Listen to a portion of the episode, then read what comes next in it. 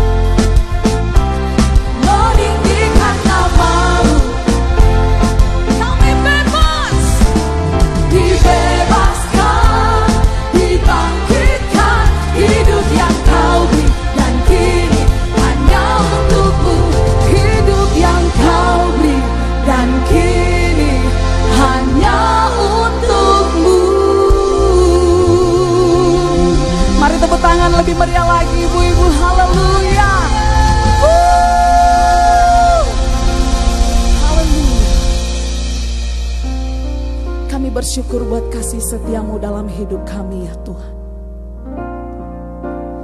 Pagi hari ini kami datang dengan membawa hati kami, tubuh, roh dan jiwa kami untuk menyembah Engkau Yesus.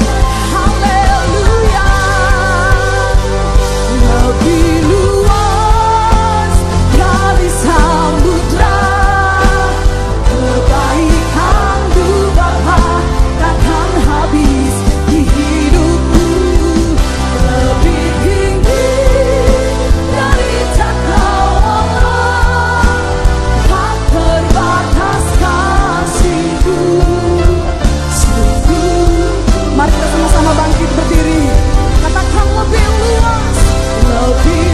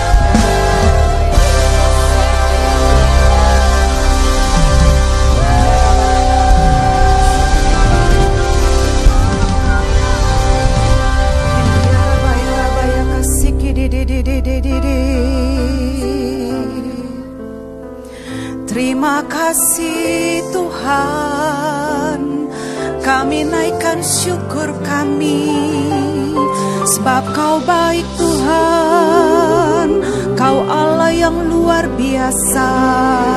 Rahmatmu sempurna atas kami.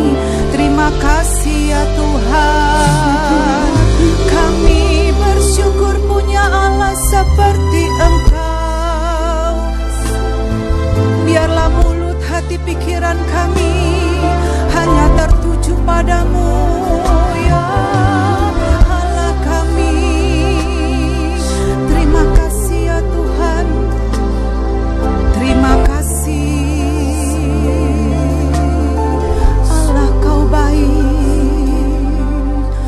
Tuhan terima kasih ya Tuhan.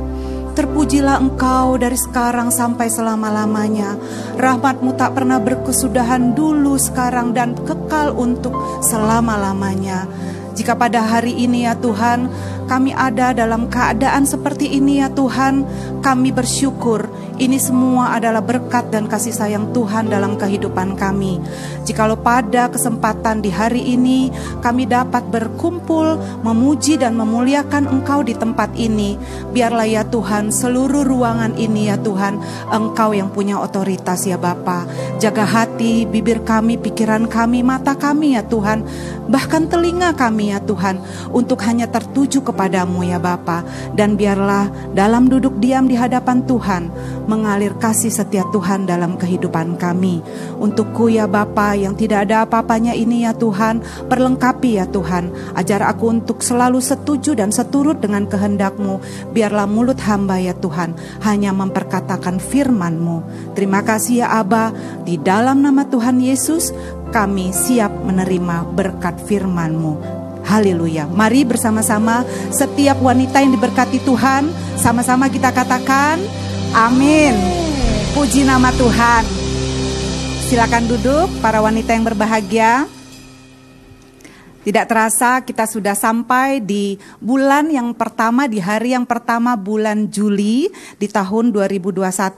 Sampai hari ini perkenanan Tuhan tetap ada dalam kehidupan kita. Amin. Percaya nggak? Kita ada dalam keadaan seperti ini. Ini nggak main-main loh. Tuhan selalu melindungi dan menyertai kita. Ketika kita sakit, Tuhan tetap pelihara. Ketika kita dalam keadaan kesesakan, Tuhan tetap pelihara kita.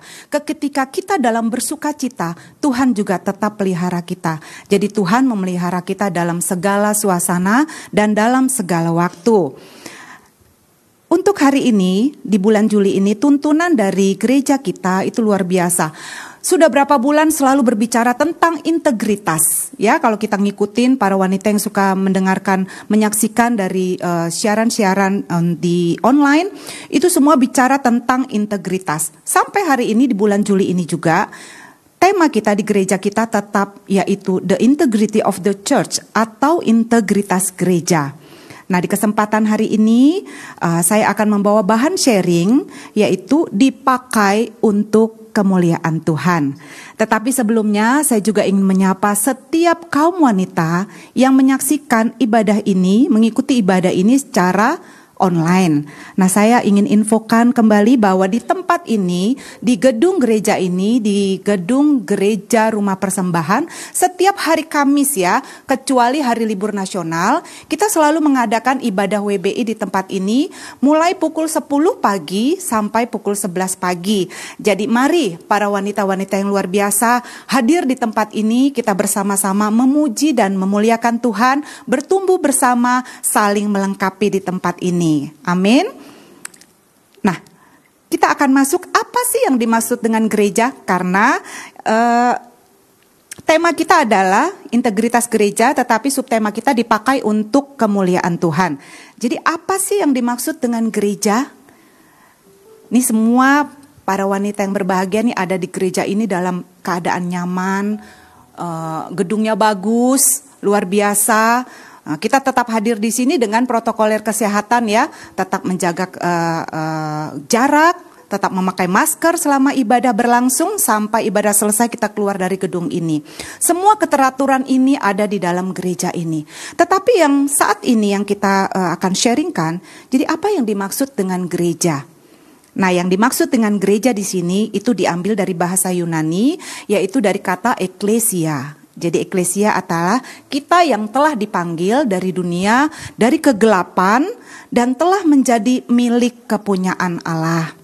Nah, setelah kita keluar dari kegelapan untuk milik menjadi milik Kristus, artinya kita ini adalah umat kesayangan Tuhan. Karena kita ditarik dari kegelapan dunia, kita menjadi milik kepunyaan Tuhan dan kita inilah gerejanya. Jadi kita ini jadi kita bicara bukan gereja secara gedung, secara organisasi atau secara denominasi, tetapi gereja yang dimaksud adalah kita sendiri. Ya, karena kita menjadi harta kesayangan Tuhan, milik kepunyaan Tuhan. Di dalam kitab Keluaran 19 ayat 5 dikatakan.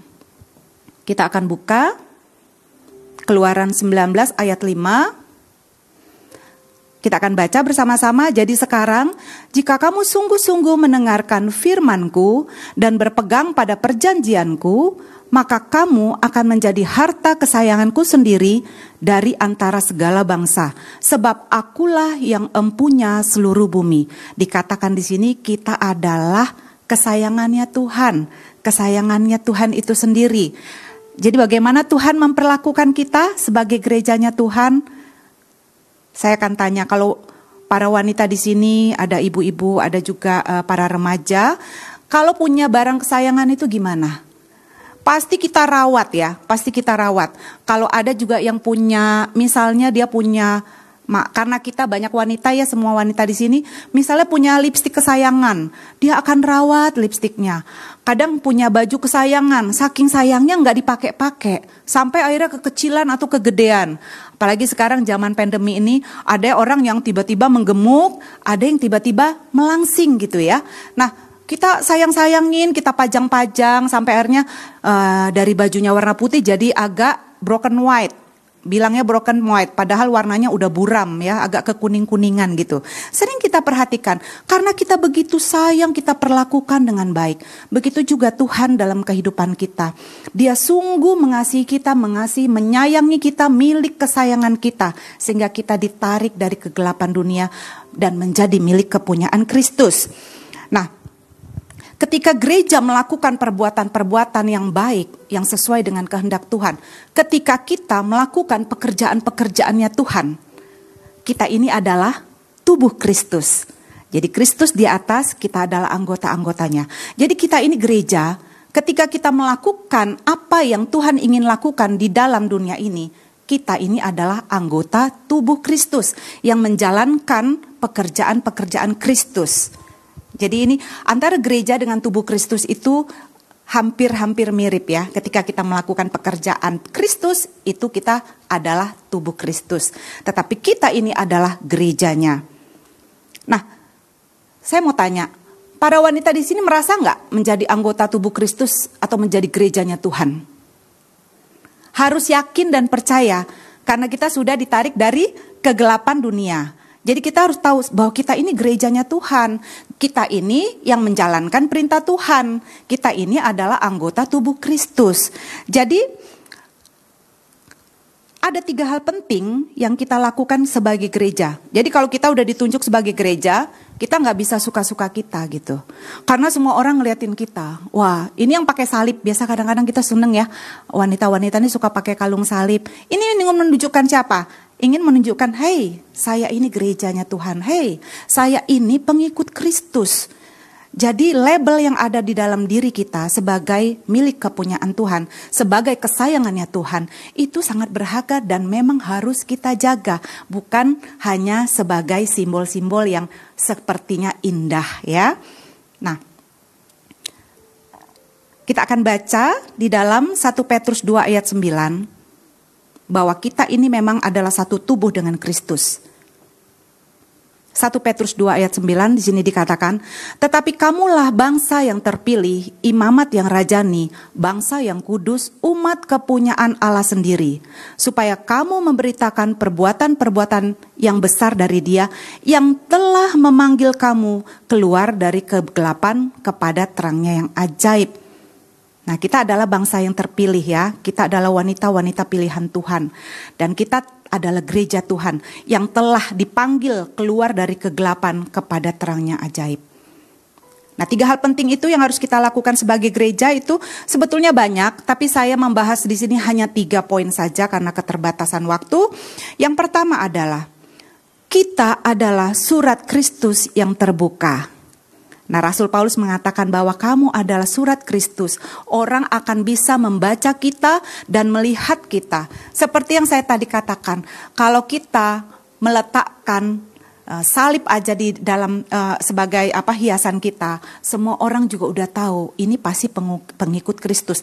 Tapi beda ya dengan uh, penyanyi-penyanyi rock itu kan suka ya pakai salib-salib itu ya. Itu tidak menunjukkan bahwa dia Kristen, tapi itu dia lakukan hanya sebagai aksesoris Sering kita lihat ya, padahal tingkah-tingkahnya mungkin tidak berkenan, tetapi dia memakai itu sebagai aksesoris aja. Nah, tetapi kita tidak seperti itu. Kita adalah surat Kristus yang terbuka. Di dalam 2 Korintus 3 ayat 2 sampai 3 dikatakan, kamu adalah surat pujian kami yang tertulis dalam hati kami dan yang dikenal dan yang dapat dibaca oleh semua orang. Ayat ketiga, karena telah ternyata bahwa kamu adalah surat Kristus yang ditulis oleh pelayanan kami, ditulis bukan dengan tinta, tetapi dengan roh dari Allah yang hidup. Bukan pada loh-loh batu, melainkan pada loh-loh daging, yaitu di dalam hati manusia. Tuhan sendirilah, roh Allah sendirilah yang menulis apa yang dia inginkan di dalam hati kita. Jadi bukan ditulis kayak tinta-tinta itu bikin-bikin sablon di mana-mana, tapi Roh Allah menulis di dalam loh hati kita apa yang Tuhan mau, perasaannya Tuhan, keinginannya Tuhan itu untuk kita lakukan. Nah, sehingga kita nggak boleh sembarangan, kita nggak boleh bertingkah, misalnya ya, menjadi batu sandungan. Kadang-kadang, maaf ya, Mungkin ini juga sering terjadi pada saya juga. Kadang-kadang kita berkata, uh, sedikit kasar. Kadang-kadang kita mungkin dengan orang tidak tidak menghormati sehingga orang-orang di sekeliling kita bilang begini. Memang gitulah kalau orang Kristen itu ngomongnya kasar-kasar gitu ya. Nah, itu kan jadi batu sandungan. Padahal kita melihat bahwa kita tuh harus mencerminkan Kristus yang ada di dalam kita. Ketika kita jalan, terus kita suka maki orang. Kalau sama mungkin pelayan di restoran, makanan yang nggak nggak pas sedikit langsung ini apa saya nggak pesan ini gitu kayak rentetan senjata gitu. Padahal alangkah baiknya. Tapi kita nih waktu pas ngomong gitu kita lagi megang Alkitab. Kita lagi megang Alkitab di rumah makan mungkin ya lagi ketemu teman kita mau bahas Alkitab. Tapi waktu pelayannya datang salah, ngomongnya kayak gitu ya. Kayak senjata AK-47 itu, gitu ya. Nah, padahal kita ini dilihat orang, dibaca orang, semua orang tahu kita adalah orang Kristen. Jadi jangan jadi batu sandungan di dalam kehidupan kita. Nah, saya mau sedikit sharing tentang mungkin pernah dengar, sering dengar mungkin sosok yang bernama Mahatma Gandhi. Itu uh, seorang India, seorang politikus, seorang guru spiritual dan dia juga seorang lawyer ya, pengacara. Jadi Mahatma Gandhi itu hidup di akhir tahun 1800-an dan dia juga meninggal di pertengahan tahun 1900-an. Nah, Mahatma Gandhi ini adalah orang yang pintar. Pada saat dia pemuda, dia menimba ilmu di Afrika Selatan. Mahatma Gandhi ini orang India. Jadi dia memperjuangkan hak-hak kemerdekaan India dari jajahan Inggris. Tetapi Mahatma Gandhi ini tidak melakukannya dengan senjata, tidak melakukannya dengan kekerasan, dengan bom atau dengan yang lainnya, tetapi dia melakukan demonstrasi damai. Jadi dia melakukannya dengan baik-baik untuk memperjuangkan kemerdeka kemerdekaan India. Nah, ketika pemuda uh, Mahatma Gandhi itu pergi ke suatu tempat di Afrika Selatan, dia menimba ilmu untuk menjadi lawyer. Ketika pemuda dia sudah tertarik dengan Kristus, sangat tertarik dengan teladan Kristus. Jadi ketika pemuda itu dia juga bilang e, ingin banyak mempelajari tentang Kristus, teladan Kristus. Jadi ketika dia di suatu tempat di dekat rumahnya itu ternyata ada gereja. Nah, zaman itu masih uh, ingat ya, masih zamannya apartheid. Jadi uh, kulit hitam itu adalah uh, uh, di bawah levelnya daripada kulit putih. Kulit putih itu menjadi superior, menjadi uh, bangsa yang uh, lebih diutamakan. Jadi yang yang hitam itu tidak memperoleh uh, uh, kesamaan hak di dalam segala uh, kondisi dalam segala tempat. Nah, jadi ketika Mahatma Gandhi melihat ada gereja, dia datang ke situ karena dia itu memang penggemar Kristus. Dia sangat menghormati Kristus, dia sangat mengidolakan Kristus dalam hidupnya. Jadi ada ketertarikan untuk mengenal kekristenan melalui Kristus, melalui Tuhan kita. Dia lihat kan Kristus itu menyembuhkan orang sakit, menolong orang susah. Semua kebaikan-kebaikan yang penuh kasih itu ada di dalam Kristus. Jadi dia datang pada saat hari Minggu, dia datang dengan uh, segala semangatnya mau datang ke gereja. Nah, seperti biasa gereja itu kan pasti ada aser, ada pen, seperti penerima tamu ya eh, menyapa para jemaat yang hadir. Dia kan ini nggak tahu, dia datang aja dengan wah gembira gitu, ucuk-ucuk dia datang jalan. Nah ketika sampai di depan dia di stop, dilarang masuk. Dia dia hei orang kafir kamu nggak boleh masuk ke sini katanya. Dia kan bingung, saya ini mau melihat, mempelajari tentang Kristus, sosok yang luar biasa itu katanya. Nah dia terkejut, kamu mau ngapain ke sini? Saya ingin masuk ke dalam, saya ingin berjumpa dengan Kristus. Oh nggak ada tempat buat kamu. Dia akhirnya diusir, dilempar, tidak boleh masuk ke dalam rumah ibadah tersebut. Dalam hatinya apa yang dia katakan, Aku memang mengagumi Kristus, aku tertarik dengan kekristenan, tapi aku benci dengan pengikut Kristus. Ini akan menjadi batu sandungan dalam kehidupan Mahatma Gandhi. Dalam suatu konferensi misionaris dia sering diundang karena dia ada to tokoh yang luar biasa yang sangat berpengaruh di Inggris. Dia sering men-sharingkan tentang sabda bahagia. Ingat ya dalam Matius khotbah di bukit, sabda bahagia. Dia sering memperkatakan itu. Sampai seorang misionaris bilang begini, Mahatma Gandhi, kamu selalu memperkatakan apa yang tertulis di dalam Alkitab. Tetapi kamu kenapa tidak mau mengikut Kristus? Saya sangat suka dengan Kristusnya Anda. Saya sangat ingin mengikuti Kristusnya Anda. Tetapi saya benci dengan pengikut Kristusnya Anda. Jadi ketika Mahatma Gandhi ingin mengenal Kristus lebih lagi, tersandung dengan pengikut-pengikut Kristus yang tidak mengajarkan tentang kasih dan pengajaran yang sebenarnya harus dilakukan dalam kehidupan kita. Untuk itu ya para wanita, kita jangan jadi batu sandungan ya.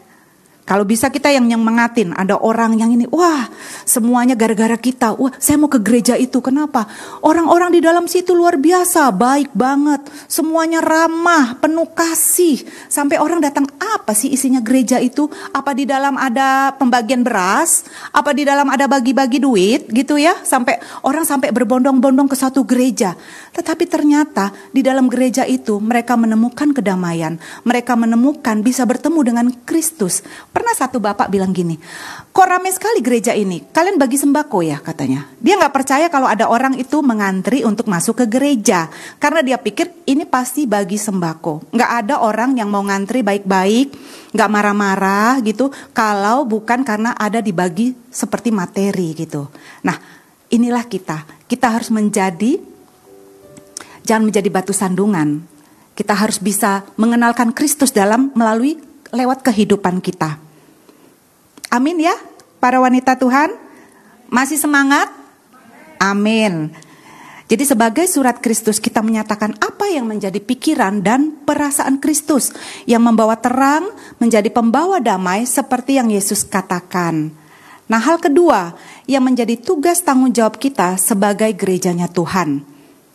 Kita adalah garam dan terang dunia. Kita baca dulu ya di dalam Matius 5 ayat 13 dan 14 dikatakan Kamu adalah garam dunia. Jika garam itu menjadi tawar, dengan apakah ia diasinkan? Tidak ada lagi gunanya selain dibuang dan diinjak orang. Ayat 14, kamu adalah terang dunia.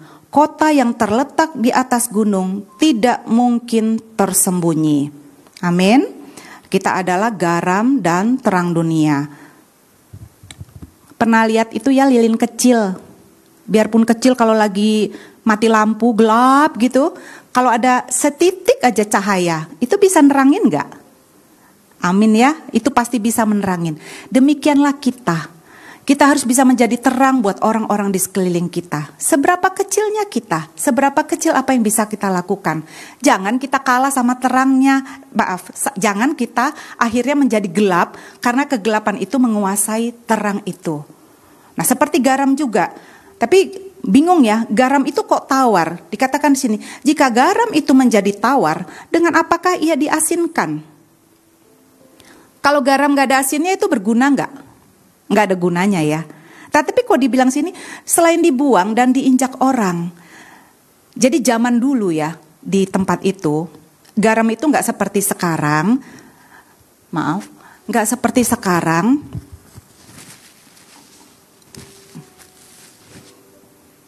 Kalau zaman dulu itu di daerah Israel sana garam itu diambil dari laut mati.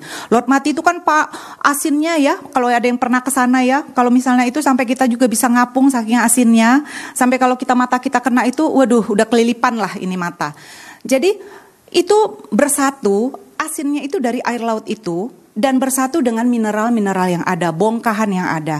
Jadi itu bebatuan seperti uh, uh, besar-besar gitu ya. Jadi itu diambil. Nah itulah buat mengasinkan kalau kita mau uh, mungkin memberi rasa asin pada makanan. Jadi dicelup-celup, dicelup-celup, dicelup-celup.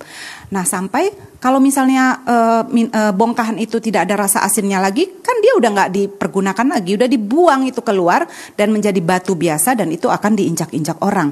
Kita nggak boleh jadi garam seperti itu. Kita harus jadi garam yang sekarang mau apa pun kejadiannya tetap asin. Jadi kita nggak nggak boleh jadi uh, garam yang lama-lama jadi tawar, nggak ada gunanya, nggak bisa mengawetkan, nggak bisa mengasinkan gitu.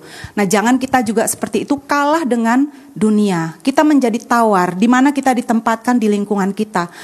Harusnya orang sekeliling kita yang mengikuti teladan dari Kristus melalui kita. Tetapi jangan sampai kita mengikuti teladan dunia yang tuh yang dunia itu katakan itu yang kita lakukan. Itu sama seperti kita sudah tidak ada rasanya lagi sudah tawar sehingga kita udah nggak berguna. Kita bukan jadi gerejanya lagi, kita udah dibuang gitu. Kalau udah dibuang ada artinya? Nggak ada artinya kecuali diinjak-injak. Jadi kita udah nggak bersinar Padahal kita ditetapkan sama Tuhan jadilah garam dan terang dunia. Jadilah lilin yang dapat menerangi orang-orang di sekeliling kita. Ada yang ber, berbeban, berletih lesu, kita memberikan penerangan. Ada yang salah arah, salah jalan, kita memberikan jalan. Kita berdampak sebagai gerejanya Tuhan.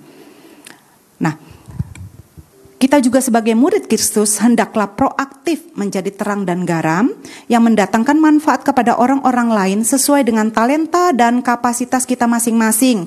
Dan dengan menjadi terang dan garam kita sedang menulis lembaran surat kehidupan yang baik sehingga orang-orang yang melihatnya akan memuliakan Allah Bapa di sorga. Kalau kita lagi berdagang, kadang-kadang kita perhatiin, kadang-kadang jangan misalnya mengurang-urangi takaran ya. Kalau orang-orang di sekeliling kita semua pedagang mengurangi takaran, kita jangan. Kita jangan.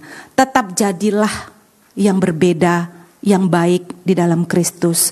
Kalaupun semua orang melakukan itu, kita harus berintegritas tidak melakukannya. Kita tahu apa yang kita lakukan itu diperhitungkan oleh Tuhan, bukan manusia yang melihat kita tetapi Tuhan. Karena yang nulis kita, yang nulis di pikiran kita, di hati kita itu adalah Allah. Dia yang membentuk kita. Jadi kita jangan berontak dengan kita ini gereja. Terima kita ini gereja kesayangan Tuhan imamat yang rajani, umatnya yang kudus. Lakukan itu sesuai dengan kehendak Tuhan. Amin. Nah, hal yang ketiga yang menjadi tugas tanggung jawab kita sebagai gereja, yaitu kita diutus menjadi saksinya. Nah, di dalam Matius 28 ayat 19 sampai 20 itu adalah amanat agung. Mari kita baca ya para wanita yang berbahagia. Dalam ayat 19 dan 20 Matius 28 Demikian firman Tuhan, karena itu pergilah, jadikanlah semua bangsa muridku, dan baptislah mereka dalam nama Bapa dan Anak dan Roh Kudus. Di ayat 20, dan ajarlah mereka melakukan segala sesuatu yang telah kuperintahkan kepadamu, dan ketahuilah aku menyertai kamu senantiasa sampai kepada akhir zaman. Nah terus kita tanya, saya kayaknya nggak bisa banyak bicara deh. Karena kenapa? Saya kalau ngomong sama orang mau kasih firman Tuhan aja, saya gugup, saya kaku. Saya nggak bisa seperti orang-orang ngoceh gitu. Maksudnya bicara tentang firman Tuhan lancar. Padahal saya baca baca Alkitab itu udah 10 kali gitu. Tetapi ketika saya berhadapan dengan orang, saya kayaknya takut gitu loh, takut salah dan takut saya ini kayak nggak layak gitu. Kita sering ya diintimidasi oleh kata-kata saya ini tidak layak. Kalau kita misalnya dikasih uh, pelayanan nih ya, uh, ibu melayani di sini ya, atau dek kamu melayani di sini. Saya nggak bisa, soalnya saya, aduh, yang lain aja deh, karena saya ini apa sih? Saya ini cuman cuma ini, saya cuma ini, saya cuma ini, saya cuma ini. Padahal dikatakan, aku menyertai kamu senantiasa sampai kepada akhir zaman. Kalau Tuhan bilang kita adalah uh, pemberita firman, dia kan ketika dia memberikan tugas kepada kita, dia nggak membiarkan kita begitu aja, tetapi dia akan memberikan kita kemampuan-kemampuan untuk kita dapat menjadi saksinya. Nah, di mana pun kita ditempatkan, sebagai ibu rumah tangga, saya ibu rumah tangga. Jadi kemampuan saya untuk memberitakan firman itu seperti ibu rumah tangga memberitakan firman. Kalau kita ngobrol sama kawan kita, terus kita bilang, kata Tuhan dalam Matius gini-gini, kamu harus bertobat gini. Nggak cocok ya. Cuma bilang, ini dia kenapa ini? Kurang lupa minum obat kali ya. Tapi cara kita, cara kita setiap wanita tuh pasti punya caranya yang berbeda-beda. Ada yang ngomongnya halus, dia akan ngomong dengan halus. Ada yang ngomongnya seperti orang uh, apa uh, cepat gitu ya. Kayak kita di Medan ini banyak uh, apa suku Batak itu kalau ngomong kan kenceng-kenceng. Nah itu tuh kalau memberitakan firman luar biasa kan. Kalau diarahkan untuk memberitakan firman itu luar biasa, dahsyatnya luar biasa. Nah jadilah kita, misalnya kita seorang mahasiswa, kita memberitakan firman Tuhan, memberitakan kabar baik itu dengan cara kita sebagai mahasiswa. Kalau kita mungkin opung-opung nih ya, kalau memberitakan firman Tuhan itu uh, kepada mungkin kepada cucu kita, kita ajarkan firman Tuhan begini-begini, Pung, kamu tuh harus begini karena tuh kata Tuhan Yesus. Ya, seperti itu. Dengan kesederhanaan kita, kalau di kantor juga mungkin ada yang hari ini juga adalah seorang uh, karyawati di suatu perusahaan. Caranya pasti ada. Tuhan pasti akan memperlengkapi kita.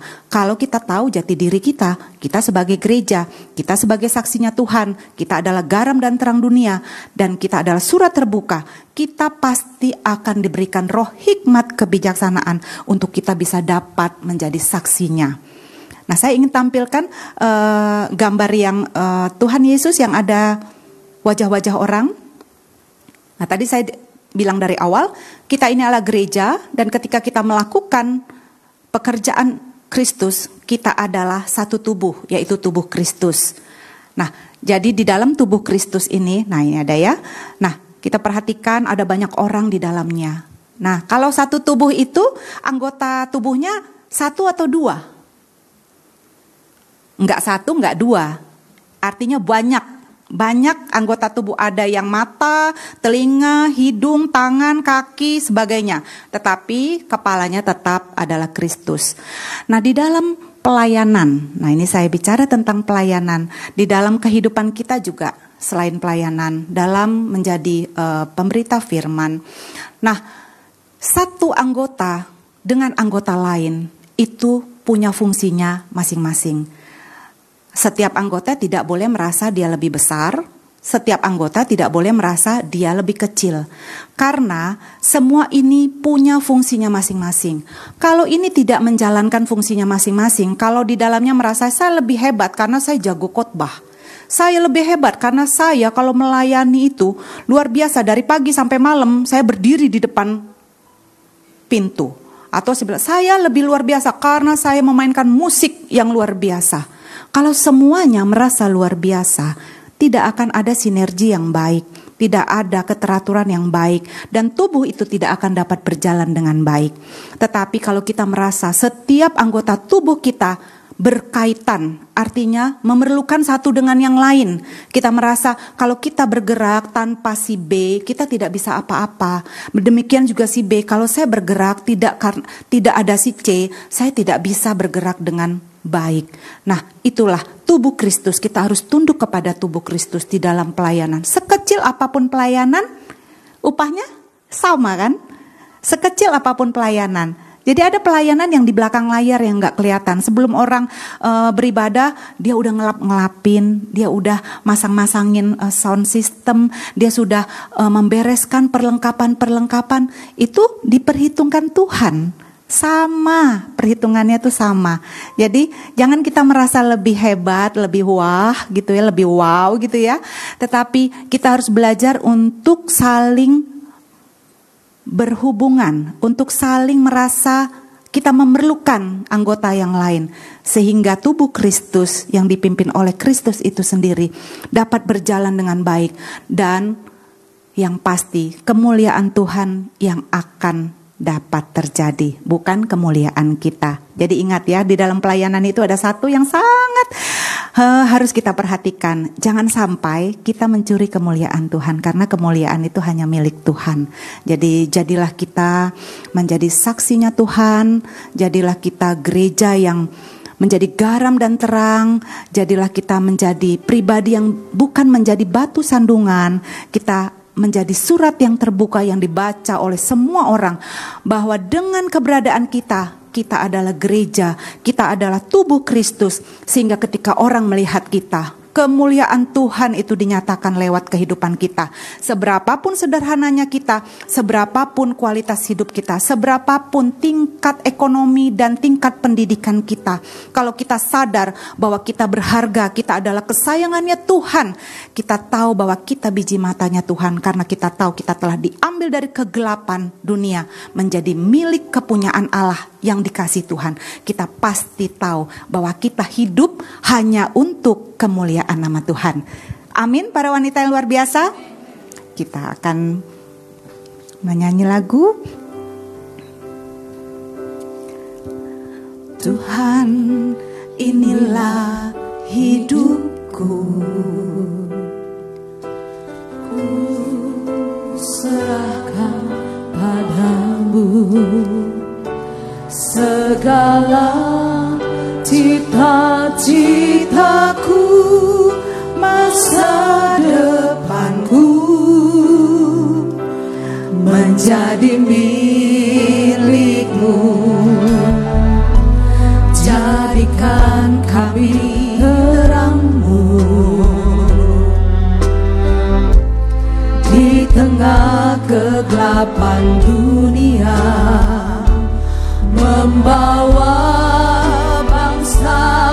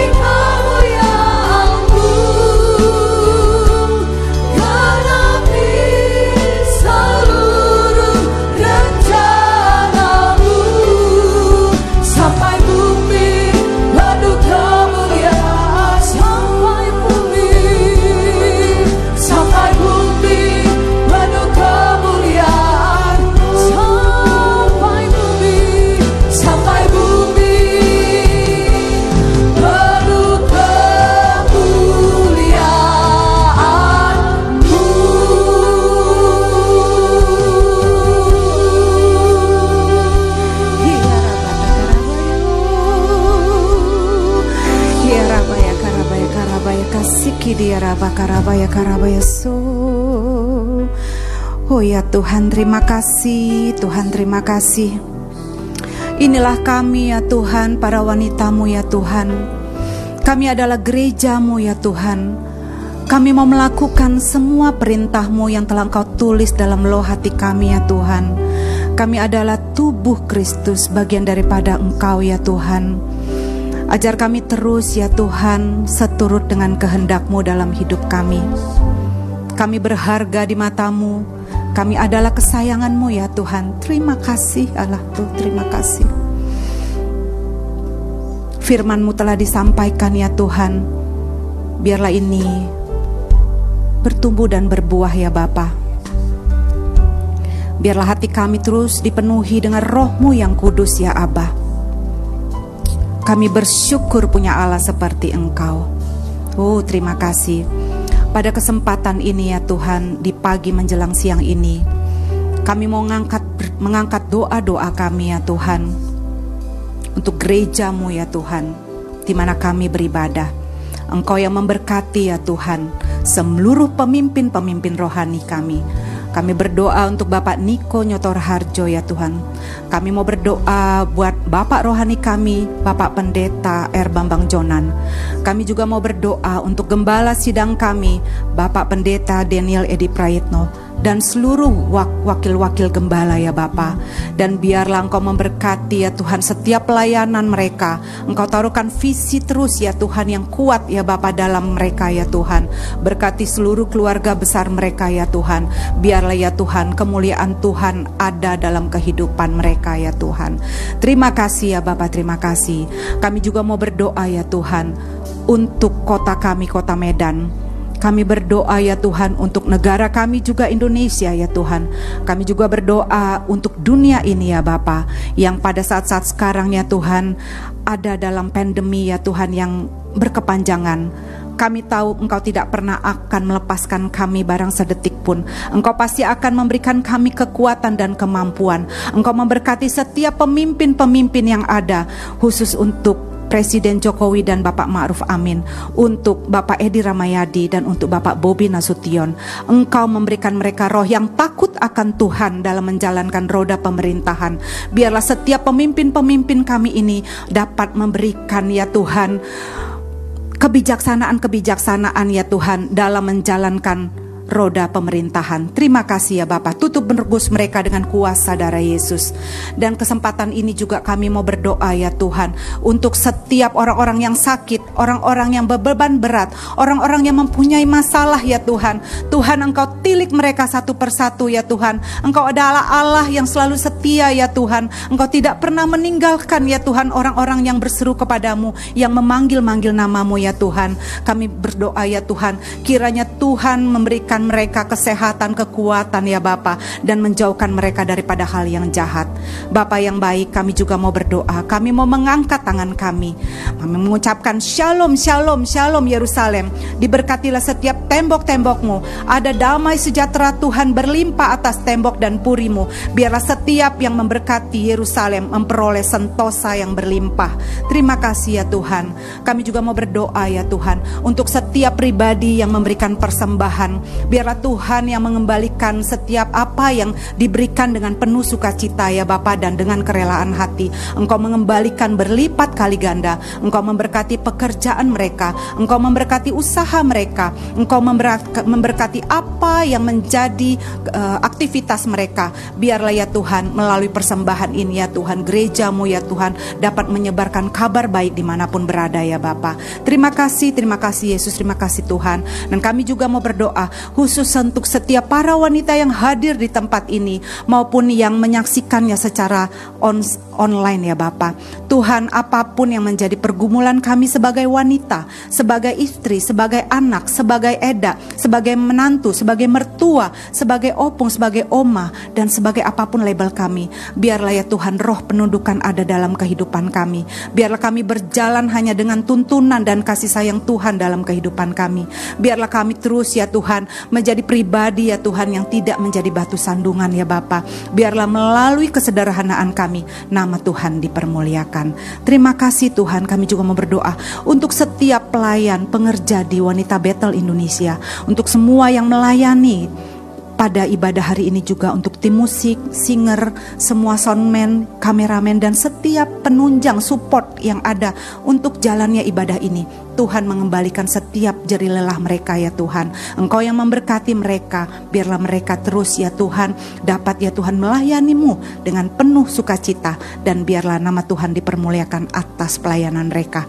Terima kasih ya Bapak, terima kasih Yesus. Kalau sebentar kami akan pulang, kami akan bertemu dengan setiap kekasih-kekasih kami di mana pun kami tuju ya Bapa. Biarlah kami tidak dapat berjalan ya Tuhan tanpa tuntunan dan berkat dari Tuhan. Mari kita bangkit berdiri, kita akan menerima berkat dari Tuhan. Para wanita yang berbahagia yang dikasih Tuhan, tengadakanlah tanganmu, arahkan hati dan pikiran kita ke surga dan terimalah bawalah anugerah yang berlimpah-limpah dari Allah Bapa kita dan kasih sayang yang sempurna dari Tuhan kita Yesus Kristus serta persekutuan yang manis dari Roh Kudus yang akan selalu menyertai kita di mana pun kita berada mulai saat ini, esok, bahkan sampai selama-lamanya. Mari setiap wanita luar biasa yang dikasih Tuhan bersama-sama kita katakan Selamat melakukan aktivitas berikut. Selamat tetap menjadi berkat dan berbuah. Tuhan Yesus memberkati.